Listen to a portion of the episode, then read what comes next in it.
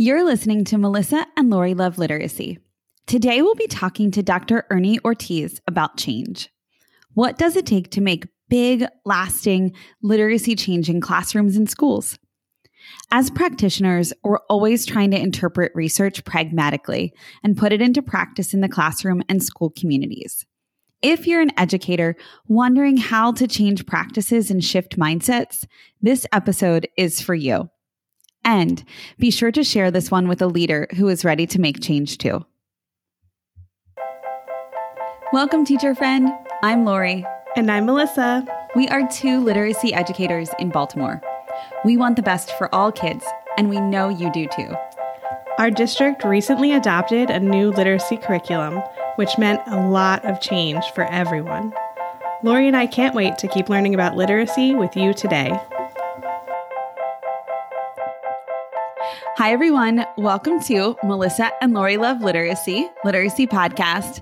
Today, we are talking about change, changing practices, shifting mindsets, moving to high quality materials. But as we know, with change comes challenge. And we have the perfect guest to talk to us about change. And we have with us today Dr. Ernie Ortiz, who is a senior literacy engagement specialist with AIM Institute for Learning and Research. And he was a principal in the Centennial School District near Philadelphia and has over 20 years of experience in public education. And he'll talk to, to us today about his leadership in schools, how he led some change with science of reading in those schools, and how teachers changed their practice and how students changed, well, how it changed how students were educated mm-hmm. across the whole district. So we cannot wait to talk to him today. So welcome. Yeah. Welcome, Ernie. Oh, thank you, Melissa. Thank you, Lori, for having me. Really excited to be here and have this conversation with the two of you.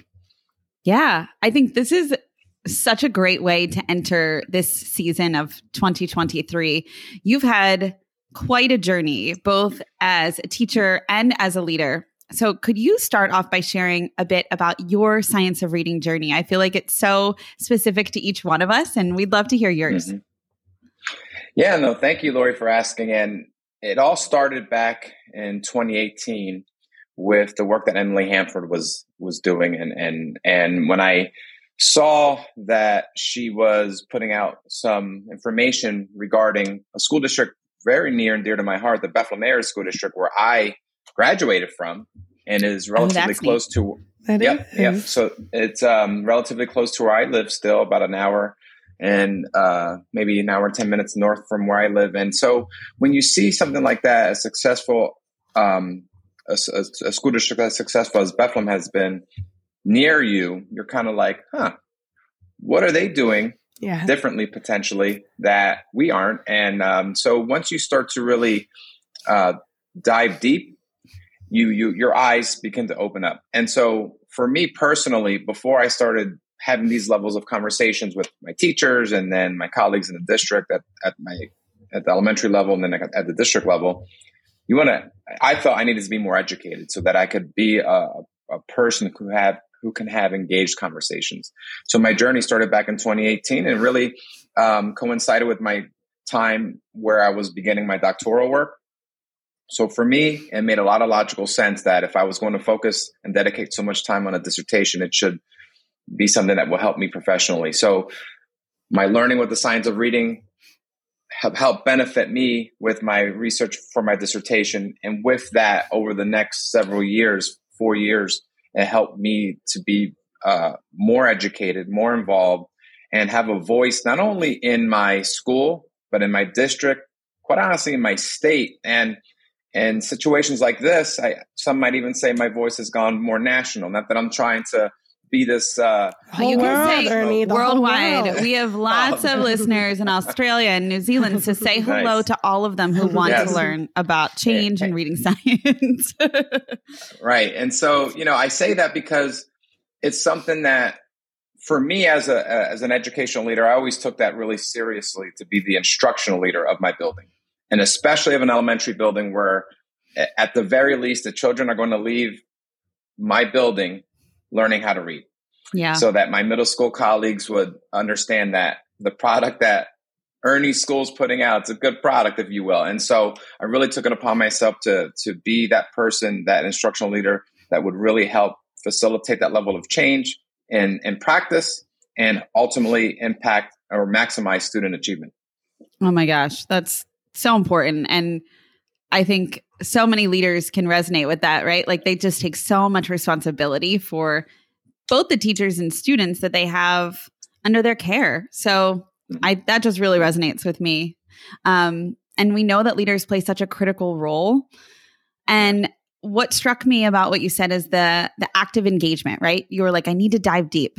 That's really yeah. important. That to me, when I was a teacher, always felt like the leaders who cared the most were like your elbow partners, right? So they were diving deep with you. So I'm wondering if you could speak a little bit about what it takes to disrupt the way, quote, it's always been done. Well, uh, in terms of disrupting the status quo, you know, being a change agent, if you will. Yeah. There's, you, you have to understand your context. Every context is different. Your local context, my school, my school within the district, uh, your your region, your local region, depending on the role that you're in, because you could be in a role that impacts a county, and so not just a district. And and, and I'm learning in my current role with AIM, every place is different. Every state handles education differently, and and so there's a lot of nuance across the country for something that is um, extremely important, and that's that speaks to local control, and that's great. So, with that understanding, what is your role in the terms of, uh, of change and disrupting the status quo? So, as a building principal, I knew that the rapport that I had with my teachers was going to be critical and and my ability to impact change in all level that was going to become more organic instead of top down, if that makes sense. Anything top down is going to be minimized in its success compared to something that's organic. And I could honestly speak to, although I'm no longer the principal of, of McDonald Elementary School where I was for the last five years, the change is absolutely organic and is continuing to evolve and grow. It's not something where you ever reach the finish line or what we like to say at AIM, you're never cooked. You're always improving, you're always evolving, you're always refining. And so, with that, understanding that you don't want to place any blame or shame, you want to honor the room. We honored the work that the teachers were doing, have done, highlighting the good that's happening, the glows, if you will, while also looking forward with, okay, this is where we've been, this is where we are. Here's the vision of the future that's going to be different than the past. And how is that going to be different? And then you, you have to, as a leader, and as leaders, we've, we've done this, identify what are going to be those short and medium and long term goals. Because the long term goals are so far away at times, you don't want to simply focus on those goals because then you might feel like you never get there.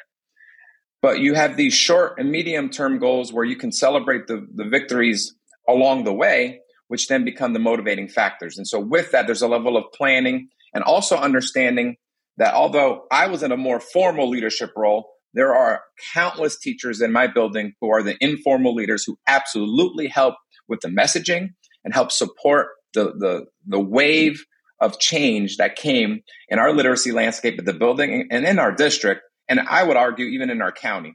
So they were absolutely instrumental in, in creating this organic culture now that is mm-hmm. infused in the school and in the, in the district that has really solidified the change.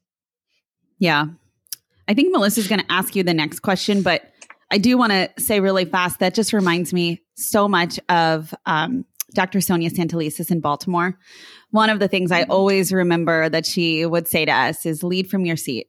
And I just think that's so powerful. I, sometimes as teachers, we feel like, oh, what can I do? There's so much that's out of my control, but it really is so powerful to lead from your own space. And, and that does change your mindset and how you enter your classroom, your school, your district every single day. Yeah. Yeah. Absolutely. Well, I was going to, I want to ask you about this side by side approach because I mean, I think we can all say we probably experienced maybe both, but I've definitely experienced that top down where, you know, your principal gets an idea or the superintendent gets an idea. They read a book, they heard a mm-hmm. podcast, something, right? And they're like, this is what we're all doing now. And they all just say, mm-hmm. this this is what we're doing now. I'm wondering, could you like actually give some examples, Ernie, of what that side by side approach looked like in your eh, when you were learning about the science of reading and making those changes? Mm-hmm. What did what did it actually like? What did what did you learn about? How did you learn about it? How did you share it with teachers? Like what what actually happened?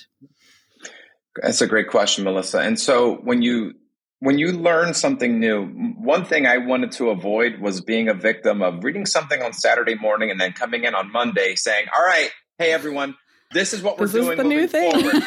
yeah, yeah, yeah. And they're all like, "Oh no, he read a new thing." you read Shanahan's so, post on Saturday, and now it's coming in yeah, on yeah. Monday, coming in hot. so you, you want to avoid that because, quite honestly, that that's not that's not going to lead to sustainability, success and and it could cause a level of frustration amongst the teacher ranks. And so that's why I took a, a lot of time to really educate myself because whenever change comes, there's always going to be questions. It doesn't matter what kind of change it is, there will be questions. And I wanted to be as informed as possible for the questions that came. And so a lot of those questions come from the people who want to be as stellar in their profession as possible. Because I am of the belief that teachers have the best interest of children in mind and they want to be the best at their craft. And so when they have some level of concern with how successful they can be, that raises their angst. And it's our role as leaders to reduce that level of angst. I say reduce because quite honestly, can we ever eliminate it? I'm not sure, but I say reduce that level of angst so that when we're, we're that side by side partner, it's a matter of I understand that this is going to be possibly different than the way we've done it. Here's how it's going to be different. Here's how we're going to go about approaching it. And there's time. And I have an understanding with you that we're going to make mistakes along the way. I'm going to make mistakes in, in the role of leadership with this level of support and implementation. Perhaps there might be some bumps in the road with regards to the instruction, but it's not an I gotcha. It is uh, how can we help support and refine this so that ultimately the children improve with their reading ability. And you can translate that to really anything that we're doing math, science, social studies, writing. Here we're focusing on reading, and quite honestly, then embrace and encapsulated all things literacy because then you throw writing in there and whatnot. So uh, and and and spelling, which goes hand in hand with reading, but the fo- focus was reading at first, and I will say that. And then it's like as you learn more, then you're like, oh, I see how these these uh, other components of literacy really intertwine each other, and how I can glean information from for reading from something that maybe isn't specifically reading. And so, with all that being said, the leaders who were really my early adopters, who would ask the questions, who wanted to learn more, who were intrigued, and were the risk takers, those early adopters that were willing to have me in their classroom. And I say have me because it's a matter of you don't want to create a, um, a sense of like, uh, uh, here's here's my boss, here's my principal coming in, and I need to make sure that they think I'm this stellar educator. You, you want to avoid that. You want to you want to create something that's going to be as safe and as welcoming of an environment, not just for the children but for the adults as well, so that there can be some level of risk taking, vulnerability, and knowing that it's not going to be held against you in an "I got you" kind of format and that ongoing dialogue that we had for four years. It was not just four weeks, four months, it was four years as we continue to refine first our instruction. That was the biggest thing. How are we going to go about refining our instruction? Because that's something that we can tweak almost immediately once we have these conversations. And then what we ended up seeing, Melissa and Lori, is that we had to start having conversations about curricular resources. Then we had to start having conversations about assessment and then how how we had how those two pieces impacted the systems that we had in place like MTSS. And so with all of that, that's why this was a journey that was four years in the making. They're in year five. It's still going. It's not going to stop. There's always re- refinement and improvement to really enhance ultimately, again, student achievement. Well, I love that you said that it's not, you know, you can't just change one little thing and expect, you know, a mm-hmm. miracle to happen, right? I love that you, you know, yeah. you all went on that journey of what, what else needs to change. You know, now that we changed this, now we're seeing this needs to change. I just, I love mm-hmm. that you looked at the whole system and not just one, one aspect. Yeah. And, and the teachers would bring that to my attention. Right. You mm-hmm. know, and that's what was awesome. And they would, and would say, Oh, you know, the instructional piece, I, I completely understand the phonemic awareness and the phonics and and and leveraging those two instructional practices and that that time that we have even more um, effectively. But the assessment piece, I have a question about that. And those conversations we would have, and, and there were there were times I would say, "Huh, you're right. We need to consider this, and right. we need to look into this further." And I was fortunate enough to be able to then bring those type those topics up to our central leadership, director of teaching and learning, the, the assistant superintendent for uh, curriculum and instruction, and they were very receptive to the feedback. And then, so that partnership that extends from beyond the building, because there's only so much you can control from your seat, from the teacher level, from the building mm-hmm. principal level, then you have to have that level of support at the central or district level. And so with that, I was fortunate enough, we were fortunate enough, and ultimately the students were as well, because this impacts them with more than anything else, that we were able to coalesce as a team to really brainstorm and, and come up with a, a pathway to really help support us with instruction, curriculum, assessment, and the systems that really support all those all those three. Yeah. I'm wondering if you could do you have any examples you could share? Like I think you might have mentioned mm-hmm. in our pre-call like a coaching cycle could you yeah like yeah. dig into that a so, little bit? Yeah. So once you know we we identified prof- there was professional development that was needed, and, and it's no secret. I you mentioned I work for the AIM Institute, and at the time, the AIM Institute we partnered with them back in the in 2018 2019 school year, and that level of professional development was extremely helpful for us with understanding the science of reading, and then understanding how uh, the the research and literature translated the practice, and and that was just the baseline. And then from that, they had other resources that helped us grow with writing and and structured literacy and how. Uh, you know, I always had this, um, and this I, I say misconception that the science of reading and structured literacy were one and the same because I would use those terms interchangeably. And now I see that it's not that is not the case. But back then, I, that's what I thought. And so with that, we we didn't have coaches at that time in the in the school or in the district. But then over the time, we had coaches that were hired because we saw the need. With implementation, we needed, we had this professional development, which was great. And we have the coaching that coincided with the PD, but we didn't have the job embedded professional development. And that's where the coaching came in. And as a building principal, try as I may uh, to be a partner with my teachers in, in instruction, at times, you know, they they only sometimes ever saw me as their supervisor or as their boss, and and that's always going to complicate that coaching. Um, uh, that coach teacher uh, relationship. So we hired coaches as a, as a district, and the coaches were instrumental in helping identify uh, areas that were of need in K1 and 2, 3 and 4, 5 when we were implementing new curricular resources or being more diagnostic and prescriptive with our data how did we go about using that to really enhance and refine our practice? And so without this level of reporting back to me, oh, this is what I saw. You need to kind of check this out, Ernie, because it's not going well. No, it was not. There's this level of confidentiality, of support with the coaches and the teachers that, in my mind, helped me and my building be very effective in, in pushing it forward so that the instructional practices that we were hoping to see were happening. And I can tell you that when I came to visit in a more formal way, like a walkthrough, it was easy for me to say, yep, I'm seeing this, this, this, this. And the conversations I would have as follow up with that, Lori, I just, I really appreciated the visit I had today. It was so great to see that you were um, infusing letters as soon as um, you're introducing them in phonemic awareness. Well, you know, that was because of my, my coaching cycle with uh, my coach with regards to really refining phonemic awareness instruction in, in my classroom. Wonderful. And then to have those kind of conversations and then trans, um, communicating that to the school board, which ultimately decides, you know, human resources with how how's that going to be allocated? Because literacy leadership isn't just about instruction; it's a, which is it's big, but how do we use our talent? How do we use our time? How do we use our funding? Funding being a big role with regards to staffing. And so, with all that being said, the coaches were huge, instrumental. K five now it's K twelve.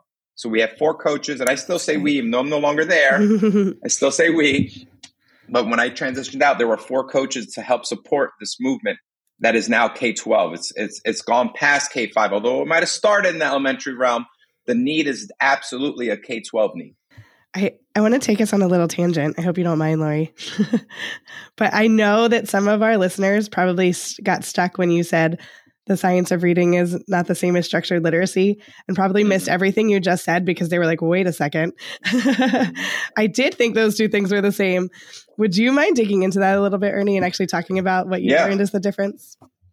Yeah, so as I mentioned, I, I would often use those two terms interchangeably, and it's my understanding that they're they are separate. They they're not, although they might seem what similar, they are absolutely, in my opinion, I see them as separate now. And what is termed as the science of reading is this large body of research and literature that shows uh, how reading develops, the, the, the, aspects of the brain, and how we how the brain develops with with regards to um, its transition with um, uh, rewiring the neural pathways, and all of this that's included with understanding how reading develops.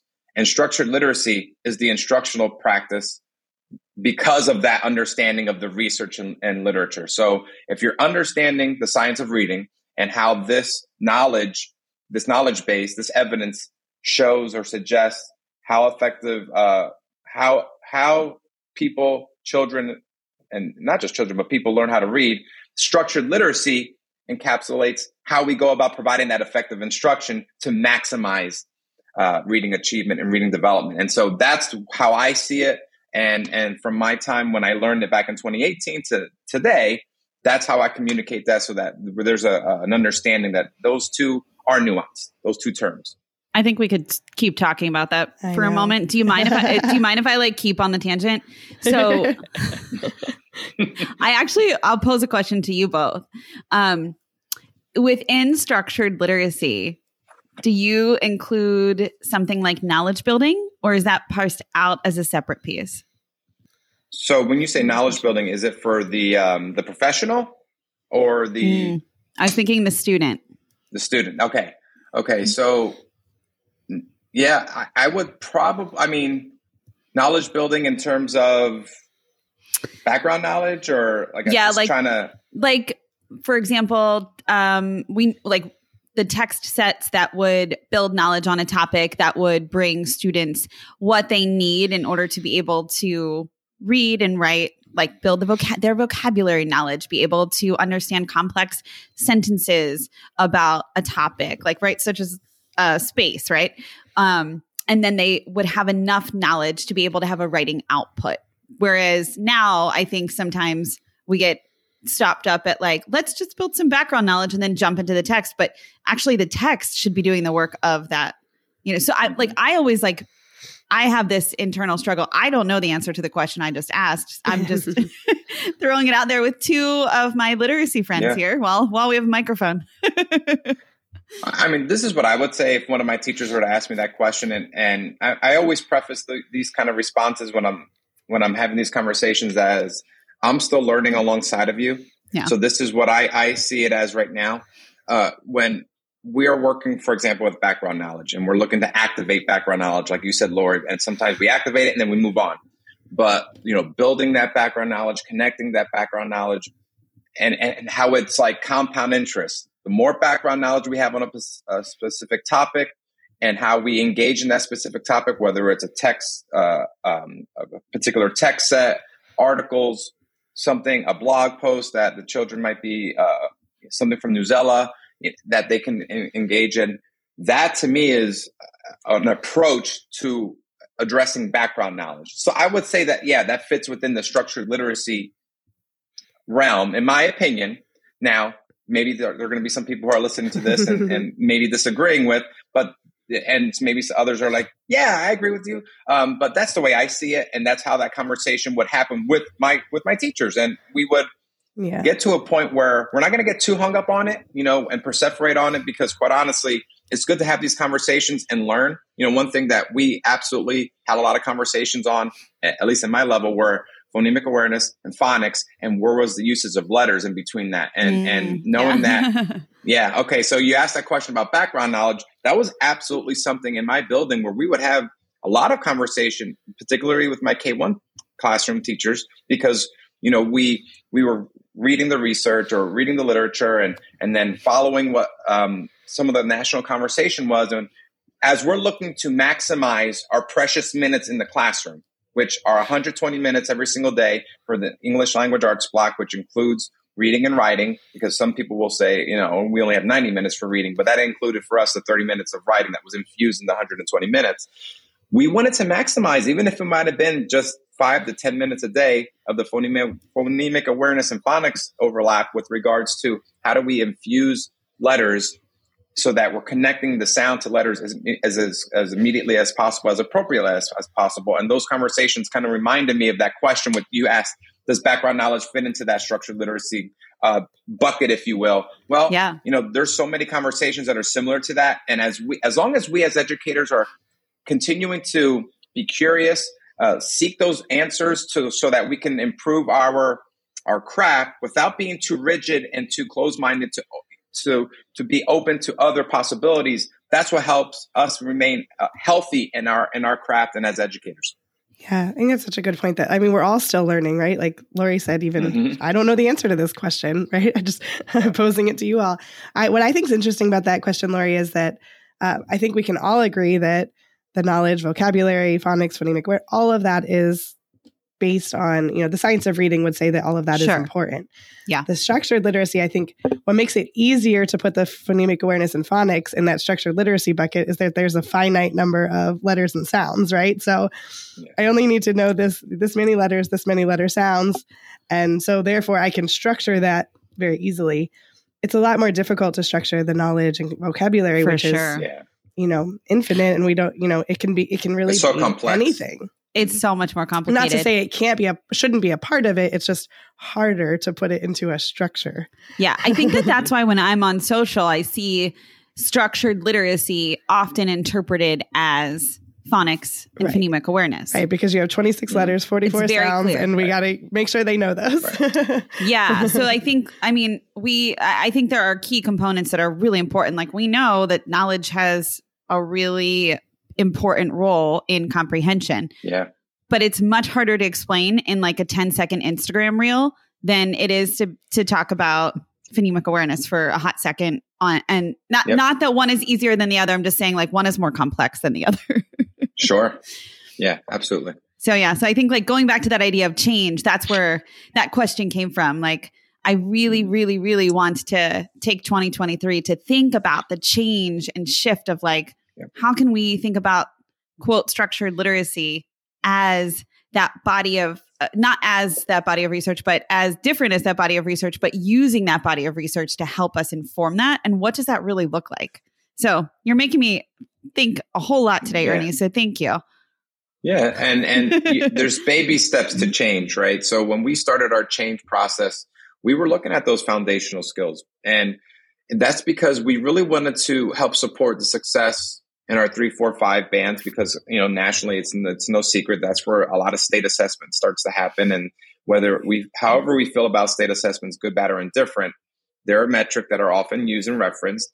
But we felt that if we were going to address three, four, five, we had to start in K one two. We had to.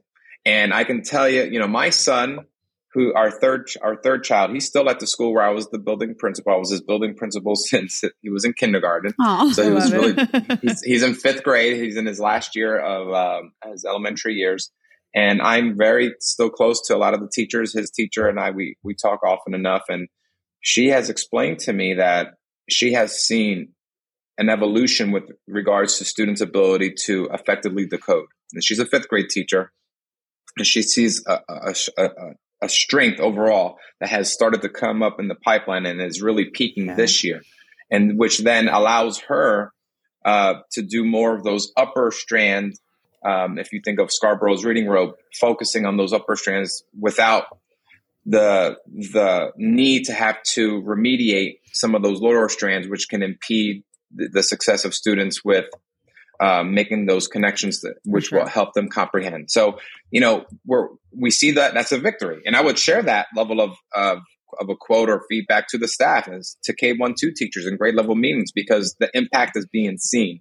Maybe not in the assessments, but it's being seen anecdotally. And overall, then we can continue to refine and then maximize our, our time while, while looking at those upper strands and refining our, our approach to comprehension, if you will. Vocabulary. I know vocabulary instruction was a really big emphasis for me during my last two years because uh, it, I felt like that was the next step in, in our evolution to really maximizing our instructional time and and getting the biggest maximization of student achievement.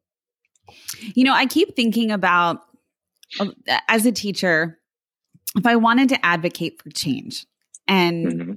And I, I wanted to approach the leader in my building or yeah. I wanted to approach other teachers, it feels like such a tricky conversation. And I'm wondering if you have any advice or any thoughts on mm-hmm. how a conversation like this might be able to support like elevating a school. I mean, I know our focus is students always, but sometimes I think the adults get in the way of each other. So curious for your sure. thoughts.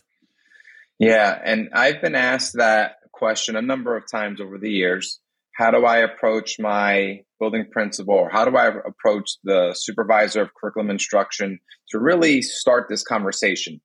And you have to know your your context. You have to know the the, the, the decision makers in your school or in your district, and it's always it's always a, a good idea to approach it in a way that's going to be positive and not come across as we're doing something wrong. We need to we need to fix it. And for me, when I saw, for example, the Bethlehem Area School District and that information, I wanted to. It's like, oh, here's this school being highlighted. I want to learn more about what they're doing and then comparing that to what we were doing okay there's certain aspects that we were doing and that were kind of the same similar so maybe highlight that when you approach you know start with the positive and and then build off of that to improve to maximize this positive that we're we are doing. Here's something to consider and come with some suggestions. I always appreciated when um, one of my teachers would come with to me with a suggestion. Here's a concern or here's something that you maybe should be aware of or maybe we should be aware of. Here's a possible consideration or or, or, or, or solution to this concern if it was a concern which you know as a building principal all concerns come to you but i always found it really positive and, and appreciated when it wasn't just a concern and then okay you figure it out it was concern and hey here's some i was as i was thinking about this ernie here's something that maybe we can do oh that, that's great. And I really appreciate that because as a building principal, we, we are tasked with being the instructional leader, but we also manage a building and there's a lot to that. And sometimes that could be so much that it takes away from our instructional leadership. So it's all about the approach, in my opinion. It's about the approach, come with a, a positive mindset and, and come with some level of information, whether it be data, whether it be a, a podcast, whether it be an article, something that's going to be easily digestible. Don't come with research that's going to be dry and boring because I can tell you it's probably not going to be read. Not everyone enjoys reading research. I did it during my dissertation, but that's because I had to. Yeah. It's, you know, I do it now because that's part of my role and I appreciate that. But most people, let's be real, you know the the research in its in its kind of more academic form can be dry unless you're absolutely into that topic and so mm-hmm. how can we present information in a way that's going to be engaging a couple pages or, or a video. I've always appreciated videos. And prior to this call we were talking about podcasts and then and, and getting through um, certain podcasts. And that's that's always a great thing. So sharing something that could be a conversation starter or highlighting it was really important for us to, to see someone locally doing something well because now our state has legislation that's kind of supporting this movement even more. So when you have a mentor school or mentor district nearby, absolutely easy to reach out and, and ask those types of questions and, and, and engage in, in dialogue that is going to be like uh, uh, collegial in nature and and maybe you bring it back that level of information and and and have internal conversations. That would be my recommendation um, and and quite honestly, I don't want to say be the squeaky wheel, but don't give up if at first you don't succeed. Try and try again, but at a, an appropriate. Don't overwhelm, but come back in three to four weeks and and follow up and and continue to be someone who's going to maintain that level of persistence because sometimes we're just so busy as leaders that we're going to get to something, but it won't be right away. And, and, and sometimes a gentle reminder is very helpful. Yeah. That would be my that my recommendation. really good feedback. point. it is. Mm-hmm. patience. yes. Yep. Ernie, yep. I remember on our pre-call you mentioned um, that you used to just like call some of these researchers yeah. and talk to them, which I I just think that's so fabulous because I mean I'm thinking of school leaders who I know who you know, they were high school science teachers and they become a principal of an elementary school and now, you know, are in charge of the instruction of teaching students how to read. But that wasn't necessarily what they learned in, when they were becoming a teacher.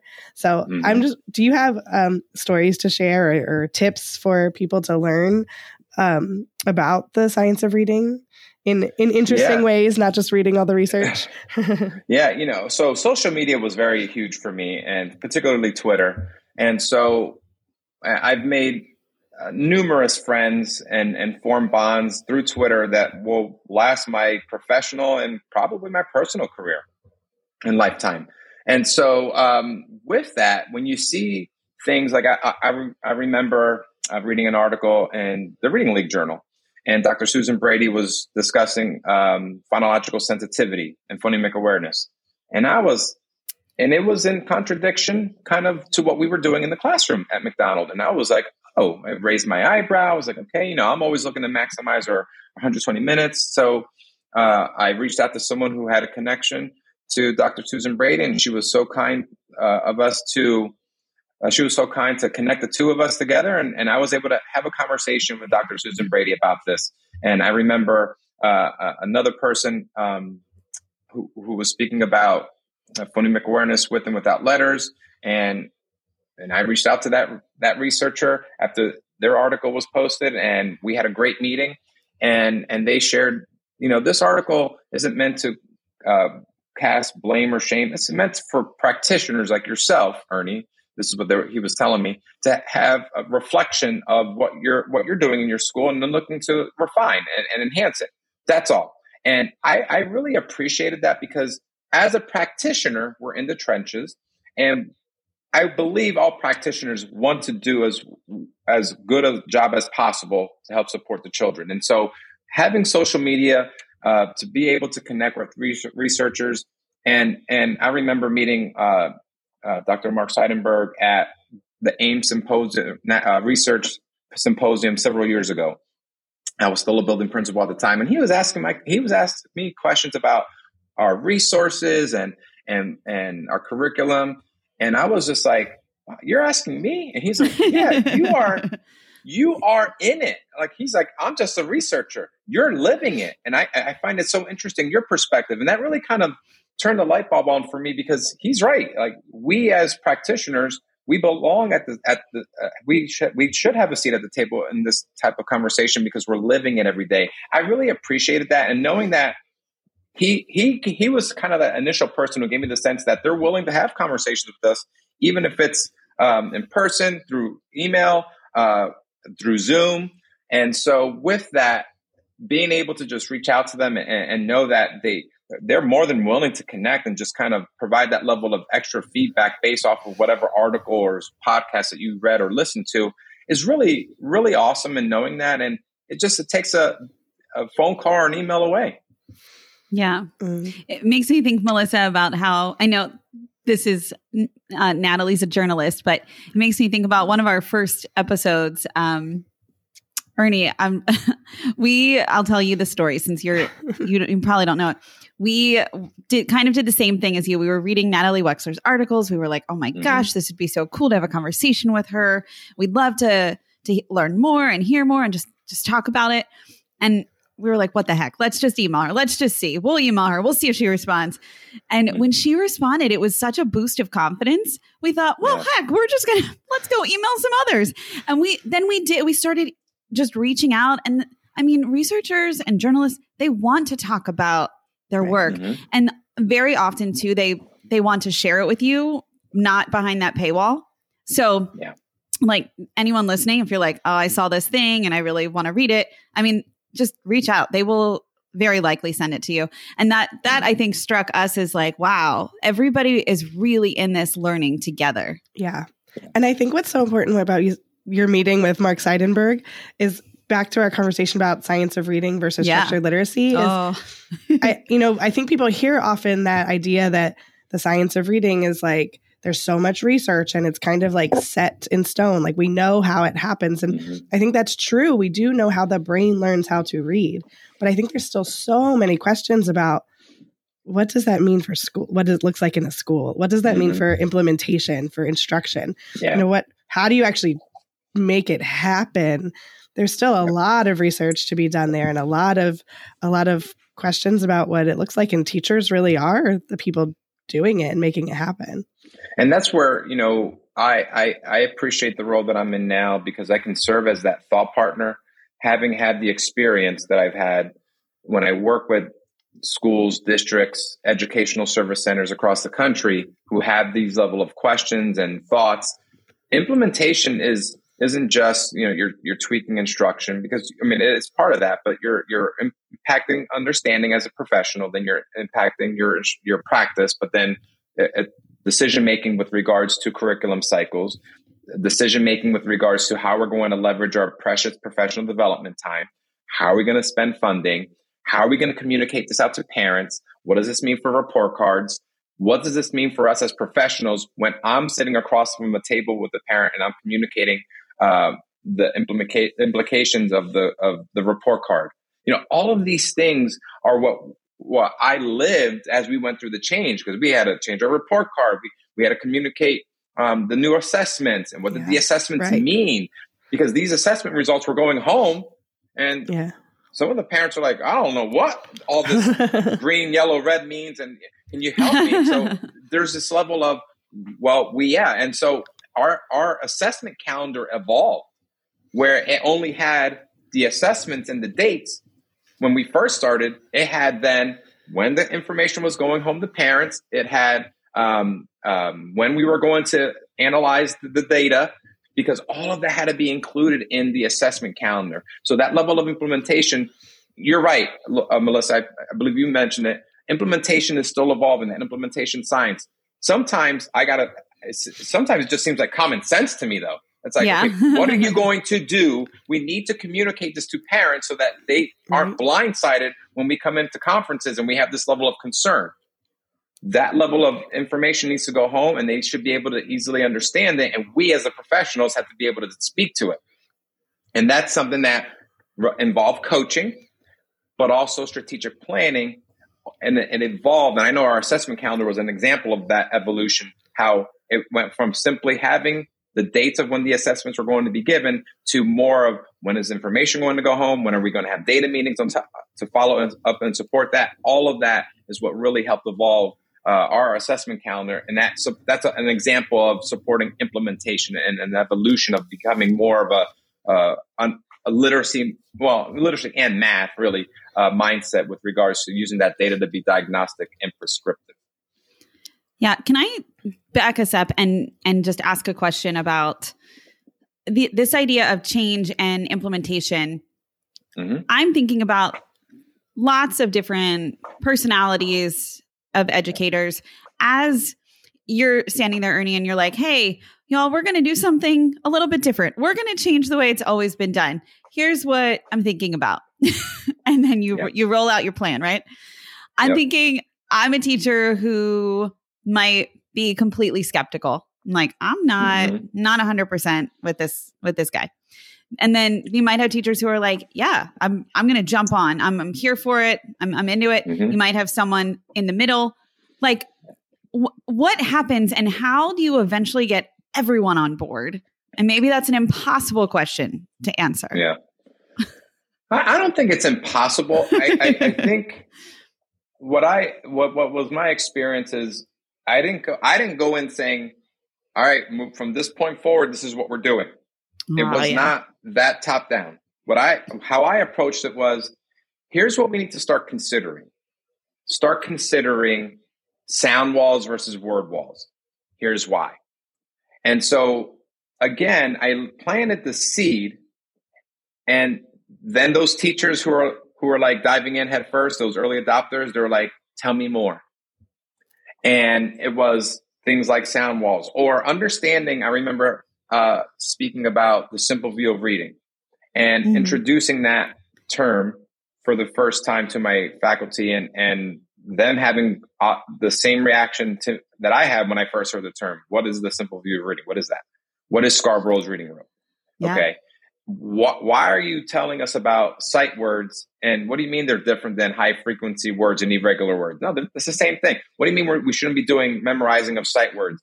A common practice that we have been doing, at least my entire career. I did yeah. that as a teacher, and I absolutely was supporting and, and doing that as a building leader for the first part of my eight years as a, as a principal. And so with that, you start laying the seed of these are points of, of instructional practice that we need to reconsider.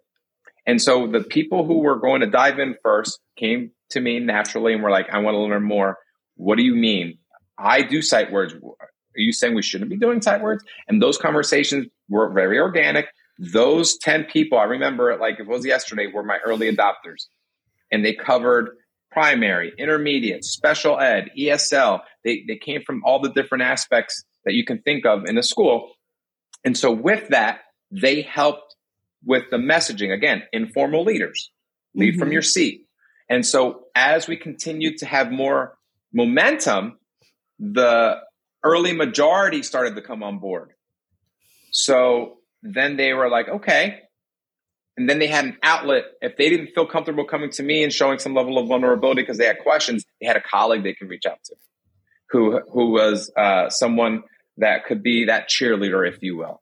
Yes, yeah, this is this is absolutely effective, and here's how it's. I've seen it change my practice and, and support student achievement in my classroom. Oh, okay, tell me more. What what is that? And so that's where it became very organic, and then as a district, we make plans to provide this level of knowledge and professional development as a baseline. And then what are the pathways to, for further improvement, which is something that has, here are your options. Here's your mandatory training. Here are your options. And that's where it became really organic and a culture shift in the school and in the district. It wasn't like, this is what we're doing moving forward. I was a little strategic with how I was going to start planting seeds, who was going to be someone who was going to be really into this, you know, um, early kind of adopter type of, of uh, approach with uh, embracing it. And then they they were like, my, if you're familiar with Kotter's change theory, they were my early coalition who helped really hmm. move the needle forward. Didn't you bring up iPhones when we talked about this on the pre-call? Oh, yes, yes. I did. I, I, literally just wrote down yeah. in my notebook iPhone, and then I asked yeah. you that question. The early like, adopters for iPhones. yeah. So the the metaphor I like to use, and my teachers will tease me about it. In the early adopters were the were if you remember back in the day when we would have to wait for some of the new tech to come out, and and there were lines for the new iPhones, right? So the early adopters were the people who would wait in line for the new iPhone as soon as the iPhone store opened up, they were there ready to purchase the phone. They were the early adopters, where the early majority were the people who would wait the second weekend to buy the iPhone when the lines died down. Yeah, I'm going to get it, but I'm going to wait until the lines die down. And I'm going to let other people maybe work out some of the, the, the, the kinks, if you will. And if I have a question, I know I have an outlet that I can, hey, I know you got this iPhone two or three weeks ago. I'm having a hard time with the settings here. Can you help me out? I saw it to this, the same way. And then eventually you get the late majority who they might be the people who buy the iPhone 13 when the iPhone 14 comes out, right? Because they're, they're looking to save money or for whatever reason. Right. And then you absolutely have the, the, the late adopters who quite honestly have to buy the new iPhone because they don't make the type of version of flip phone that they still might have. And then that's where that's my change, dad. okay. Shout out to Melissa's dad. And so when you have change, you're going to have some professionals who might cling to an instructional practice approach, a belief, because this is the way we've always done it, or I saw success in this regard because back in, you know, five or 10 years ago, we were doing some really great things. Uh, and I, we accept that and, and we appreciate that. Moving forward, here's the expectation. So that late, those late adopters who absolutely just need to be told what to do at times, and that's just part of leadership. You have to understand that. You provide that level of support, coaching, grace for weeks, months at a time, but it gets to a point, and you have to know this as a leader that the clear expectation has to be provided and, and move forward with so that there's no ambiguity, there's no cracks in the foundation. It's not perfect. It might might you know be slightly uncomfortable at times. And I had some of those conversations where I had to be very clear with my expectation as a building principal. And, and when I came in to visit your classroom, Lori, this is what I expect to see. But that's that's the responsibility I had with myself, and I I slept okay at night knowing that I was doing this because it was in the best interest of children, mm-hmm. not because I was uh, it was a power play as a leader. I think before we wrap up, Lori, just one last question for Ernie of is there anything else that you learned on your leadership journey that you want to share with everybody? Any things that stuck out along the way? Yeah, um, you know, for you're always evolving, always. So when I when I first learned about the science of reading, and as we were first going about implementing the science of reading uh, and identifying resources to really support what was missing, and and then you feel good, like oh yeah, this is good. okay, we're set. You're never really set. You're always evolving, and be okay with having to be nimble and pivot and change when when you need to don't be, no, this is the way we have to do it with regards to a particular instructional practice. Be open. You know, I will tell you, I was very, I was very rigid with doing phonemic awareness without letters. I'm, I'm just being super transparent. And then as I began, as I began to understand more of the research and literature and speaking with who I consider to be mentors uh, in, in this literacy space and understanding, okay, so we want to use letters with phonemic awareness as soon as possible, make that connection. Okay. And so having that conversation with my teachers, it, what, what, I didn't come in and say, this is what we got to do. Again, don't do that. Have those conversations with your teachers and say, hey, here's what the national conversation is about, and here's what we perhaps should consider. What are your thoughts? And you'll see they might have similar thoughts and, and have similar feelings. And it's like, okay. And they'll help create that level of change even more organically than you could as a leader when you're just giving a directive. And so that be open to the idea that you're always going to be evolving and assessment for me was huge. Leveraging, understanding your assessments, leveraging the data in a way that's going to impact and improve instruction. I, I understood that concept at, when I started as a building principal, but I absolutely had a thorough understanding it towards the last four years of my time of, of eight years of building leadership. I understood that we wanted to use data to inform instruction, but I really didn't understand how that really, what that looked like. But you have to understand your, your assessments. You have to understand what they measure and then how you can use that uh, to inform instruction, particularly during the MTSS process and why we progress monitor and why we uh, uh, how we have we can't be set for for months at a time with a particular intervention. We have to always be constantly looking to see if it's a, if, if it's working, and then we have to adjust. That understanding really helped me lead our building, our MTSS process. My tag team partner, our assistant principal Mike Van Buren, who you know, I, I thoroughly enjoyed working with as we grew together as a leadership team and as we grew together in our knowledge, that helped us be better leaders in the MTSS process because everyone knows we are in that process as admin, right? As leaders. And so we didn't, we were not passive in that role. We didn't just sit there, nod and shake our heads. We were engaged and you have to be to really maximize that, that system. You can't just talk about it. You got to be about it. And so that, those are my two pieces of advice be okay with always evolving. Don't be rigid with a specific approach, even if it does align with what some people would call alignment with the science of reading.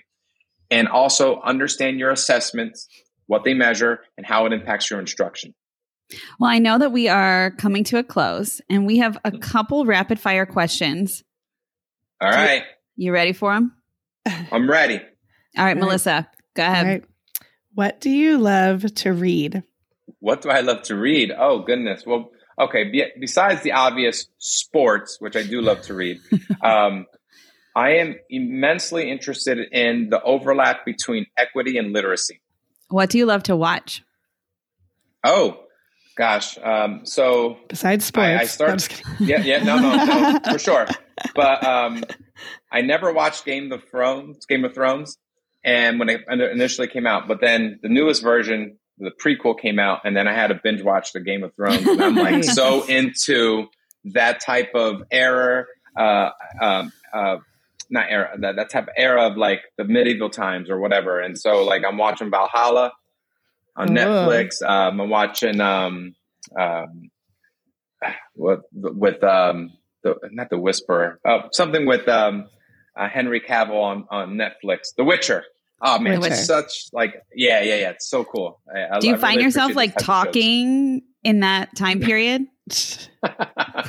to my kids? Sometimes, yes. I ask because when I like binge watched Ted Lasso, I, I was like, and suddenly we're all talking with We British have British accents. You know? Oh yeah, yep. All right. What do you love to listen to? Oh, I- I love to listen to music from when I was in high school and and and college. So Yep. '90s hip hop, R and B, early 2000s hip hop, R and B. That is what is absolutely on my Apple Music playlist. And my Mhm. kids have a thorough understanding of, of the performance of the, the performers of those era. They know who Jay Z is.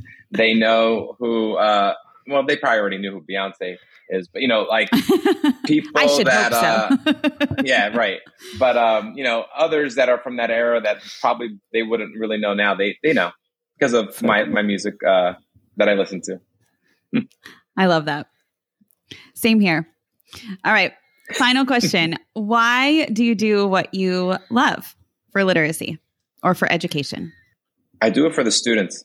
Absolutely, I do it for the students, and because I have that, I hold that responsibility as as a leader very seriously with regards to that instructional leadership.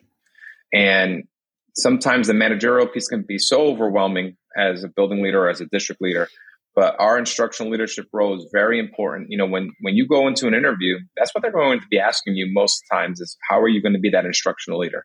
They're not going to ask you about um, fire drills and and they're not going to ask you about um, uh, the, the lunch schedule, which uh, those are very important things, and they have to be in place so that safety is of the utmost importance. But that instructional leadership is so big and so important, and ensuring that these children know how to read. If you can't read, you're eliminating a quarter of the math test. You're absolutely eliminating a lot of the science and social studies learning you're going to do because that's ostensibly is all reading and and writing. And so with that, you have to be you have to be literate and and have that level of of confidence in you because uh, if you don't have that level of literacy, then it does impact your perception of yourself, perhaps, and others perception others perception of you. And so it's just really important to start and get it right at the earliest age as possible. And regardless of where they're coming from, when they enter our school, it is our responsibility to help them learn how to read and how to write and be successful in literacy. 100%. That's why we're here too. We're so glad that Yep. you joined us today. Thank you for being here. Thank you for talking with us. Yeah, I, I would say for our listeners, if you're a teacher and you have a leader that should hear these messages, definitely share with your leaders that need to hear um, some of these. I think it's a nice, gentle way of saying, hey, I have a podcast that would be great for you to hear from. So definitely share it with leaders. Yeah, and, and Melissa and Lori, I'll also add, reach out to me. I have met with people at six, seven in the evening, and, and because quite honestly, during the school day is crazy. I get it. We're we're working with the kids and we're doing our thing. I've met Yeah. with people on the weekends, you know, thirty to sixty minutes at a time, and just they and and that's there's no charge for that. It's like when the researchers met with me. You, you know, we're we're colleagues, we're professionals, and, and these are just meetings to really right to work together and just pick each other's brains. So please feel free to reach out. Awesome. Well, thank you for that offer. And we Yeah. are we are so glad that you talked with us. Thank you for saying yes to this conversation and thank you for energetically sharing all of your knowledge. We appreciate you so much. Thank you. Melissa and Laura, it was my pleasure. Thank you for having me. Yeah, thank you for all you're doing. Thanks for listening, literacy lovers. To stay connected with us, sign up for our email list at literacypodcast.com. And to keep learning together, join the Melissa and Lori Love Literacy podcast Facebook group and be sure to follow us on Instagram and Twitter. If this episode resonated with you, take a moment to share with a teacher friend or leave us a five star rating and review on Apple Podcasts. Just a quick reminder that the views and opinions expressed by the hosts and guests of the Melissa and Lori Love Literacy podcast are not necessarily the opinions of Great Minds PBC or its employees. We appreciate you so much, and we're so glad you're here to learn with us.